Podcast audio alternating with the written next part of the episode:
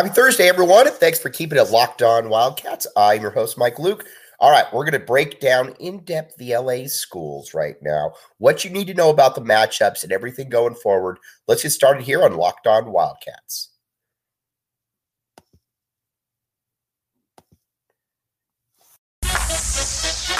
You are Locked On Wildcats,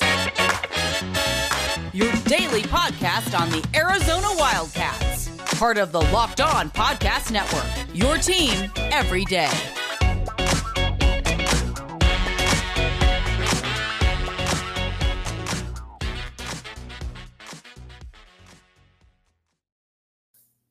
Thanks for keeping it locked on Wildcats. I am your host, Mike Luke. All right, Arizona basketball. We broke down AS. We broke down ASU. We're going to talk now a little bit about the rest of the conference, where everything stands, and where Arizona would look in the grand scheme of things if Arizona were to win out for the rest of the season. Now, we broke down ASU yesterday. Don't think ASU is very good.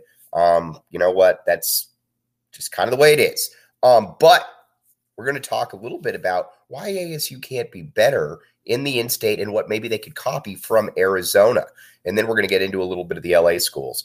But first, if you watch ASU, there's no reason they shouldn't be better than they are. Because again, I'm not expecting you to be Arizona, but you're in a major market and you're in a city that is producing top flight basketball talent left and right. And none of it goes to ASU ever.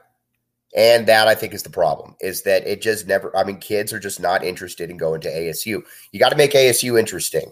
Um, and first, you got to be able to win. But even more so than that, when you get to ASU, you got to be able to put a product on the court that I think people are fascinated by. And right now, ASU just does not have any of that.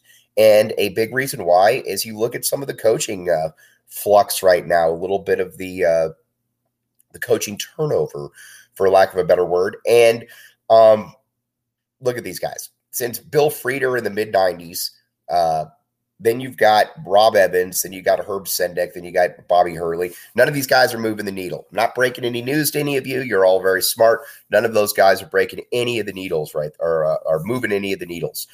Arizona, meanwhile, you look at it and you say, all right, you're like last three long term coaches, not including KO or Pennell, even though I'd much like to. And Pennell has actually had more success than any ASU coach. Um, the uh, all right, so let's look at Arizona then. Um, Lute Olson, obviously a transcendent coach, a nationally all time great coach. Uh, I don't really need to break that one down. One of the top 15 coaches of all time. Um, the uh, then you've got uh, Rob. You, you, got Rob Evans after that, or excuse me. Then you got after that you got Sean Miller. Say whatever you want about Sean Miller, but Sean Miller recruited at a, or recruited at a high level Nothing really ever came out of the DeAndre Ayton stuff. And his teams were generally one, two, or three seeds. Arizona was a top 10 national program under Sean Miller. And Tommy Lloyd has done nothing to dissuade any of that right there.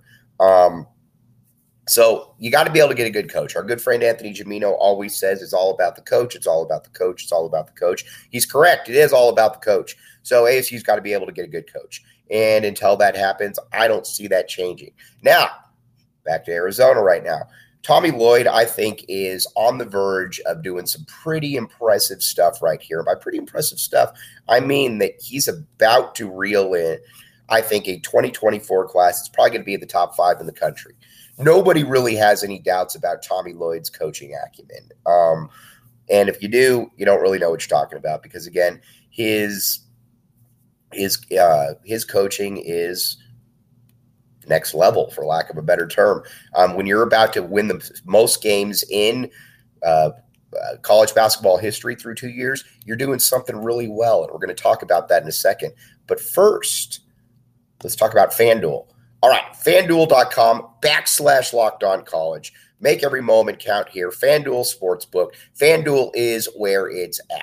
Now, again, Um, this is the time of the year that everybody wants to bet on games, bet on basketball. Football's over, but you got the draft right around the corner. You can bet on baseball as well. There's a lot to like with FanDuel. And again, there's a reason that it's so popular. It's because it works, like all the other stuff here. FanDuel.com backslash locked on college. Check it out. Again, FanDuel. Um, you will not regret uh, going to FanDuel. Again, check it out, FanDuel Sportsbook. Okay, now we're going to take a quick little break right here. We're going to come back, though, and we're going to talk about where Arizona is and a brief little preview of the LA schools. March Madness is right around the corner. If you want to win your office pool, you need to stay caught up with all the college basketball action with the Locked On College Basketball Podcast. Every Monday, Andy Patton and Isaac Shade recap the biggest stories in college basketball, keep you up to date on the NCAA tournament bubble, and get you ready for the upcoming week of games. From the Big East to the Mountain West and everywhere in between, Andy and Isaac have college hoops covered on the Locked On College Basketball Podcast. Available on YouTube and wherever you get podcasts. Part of the Locked On Podcast Network. Your team every day. Thanks for keeping it locked on Wildcats. I am your host, Mike Luke. All right, we got a lot to get to here. We are now going to talk about what a win for Arizona basketball would mean. Um, what a win for Arizona basketball would uh, winning out would mean. Now, again, we went over ASU. We also went over a little bit of why they're crummy. But there's also some other factors in play for Arizona. You got to be able to beat the LA schools. If you can beat the LA schools, then I think you're squarely looking at a number one seed. And that's going to be a tough task. Again, we're going to break down position by position tomorrow because, again, how big that is. And then next week's going to be all LA school week. But a win I, I essentially guarantees you a number one seed. It's kind of the old Lute Olson mantra, too, that, you know what? If we win going into this, or if we win going into this, um, it, it doesn't really matter. You can get home early. You can relax. I'm not saying Arizona's going to do that because Vegas is a lot of fun. Pac 12 is going to look to win that one. But again, very important to put out here, though. Arizona needs to be able to uh, uh, at least split with the LA schools. If you split with the LA schools, worst case scenario, I think you're looking at it too. And it'd be a nice way because Tommy Lloyd at this point is three and one against Mick Cronin, which is uh, obviously very good. But if you could push that into four and one, then with the tournament, you're playing with house money. Now, Arizona is has something going for it that the rest of the conference doesn't really have. And what I mean by that is Arizona has a uh, a resume, an out of conference resume that stacks up very, very favorably against pretty much anybody out there.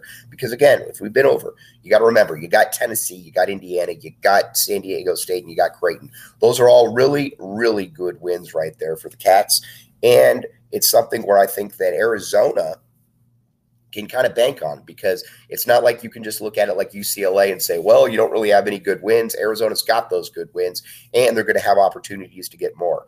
Honestly, right now, if UCLA were to beat Arizona, that would be UCLA's only good win of the season, or only really good win of the season. I'll put it to you like that. I don't really buy into Maryland. So, what needs to happen for all of this, and what would a what would all this mean? Come back with us. We'll break it down.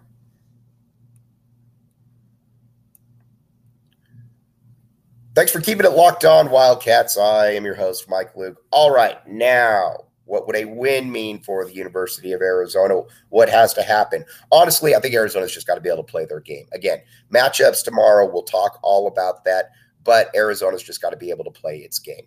Um, because honestly, Tommy Lloyd is a better coach than Andy Enfield. I think we know that. Um, but you know, you still got to go out there. And Andy Enfield has given Arizona problems in the past because, again, he throws out a pretty talented long lineup that Arizona is going to have to uh, uh deal with. Same with UCLA. Now, UCLA is obviously much better than USC, but Arizona's got some massive advantages there. And I think if you're Tommy Lloyd, you feel pretty comfortable that if you could take care of those massive advantages, that you're going to come out of there victorious. Again, LA schools are not an easy place to win, but you also got to remember though, this isn't like McKale, where you go into McKale and it's difficult because you're like, all right, well, this isn't going to be easy for me. Um, Pauley, people generally don't show up. USC, I don't even know. Do they still play in the Galen Center? Totally not sure about that.